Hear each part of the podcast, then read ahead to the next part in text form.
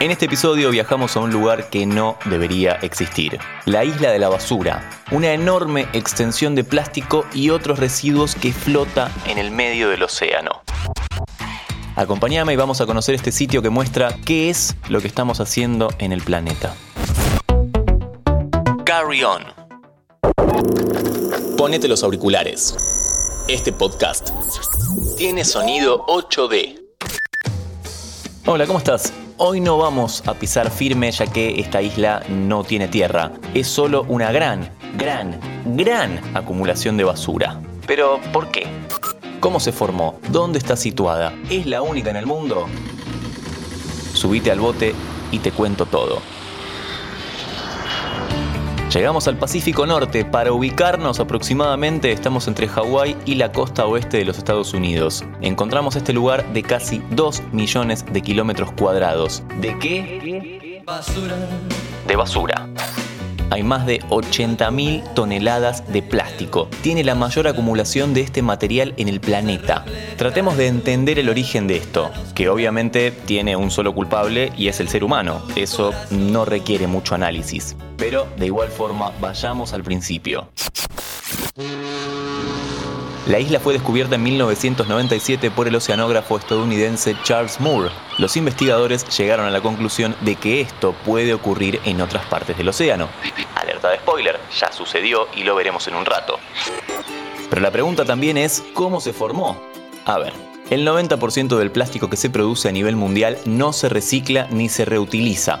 Esto ocasiona una contaminación ambiental no solo de las ciudades, sino en las orillas de las playas y en los océanos. La formación de estas islas de la basura y de las otras ocurrieron debido a que cada año millones de residuos de plástico ingresan al océano en forma de pedazos, entran en las grandes corrientes marinas conocidas como giros oceánicos, donde la circulación del aire y del agua es bastante fuerte y rápida como para reunirlos todos en un mismo espacio y así generar una gran cantidad de desechos.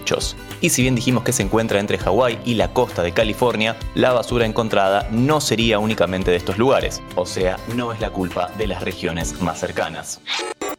Por supuesto que el hecho de que exista una enorme formación de basura comparable con la mitad del tamaño que tiene Argentina no es gratis y acá viene la parte más horrible de todo esto, porque la existencia de esta isla causa la muerte de miles de aves y mamíferos marinos. Desde hace unos años se realizan trabajos para limpiarla, pero sin embargo, pese a los esfuerzos, según los informes, año a año, la isla va aumentando de tamaño.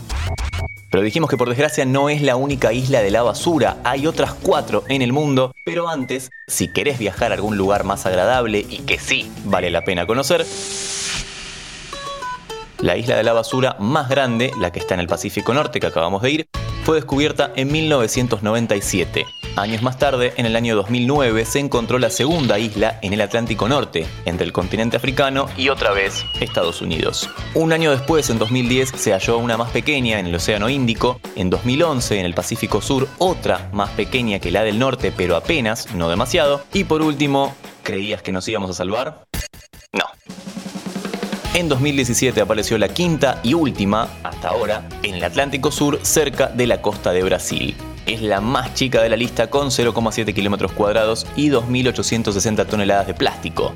Último dato, organizaciones como Greenpeace denunciaron que el plástico flotante supone tan solo el 15% del total, mientras que el 85% permanece oculto bajo el agua a profundidades de hasta 11.000 metros o incluso atrapados en el hielo del Ártico. La basura oceánica aumenta de tal forma que el Foro Económico Mundial prevé que en 2050 los océanos podrían contener más toneladas de plástico que de peces. La conclusión para cerrar este episodio es obvia, ¿no? Lejos de hacer un llamado de reflexión individual, hacen falta soluciones a mayor escala, con decisiones ambientales que partan desde los estados, sobre todo de los llamados países de primer mundo. De todas formas, si podés reciclar tu plástico a través de las denominadas botellas de amor, estaría bueno. Es un toque y puede ayudar. La próxima te prometo que te llevo a un lugar más lindo. Basura. Descubrí algo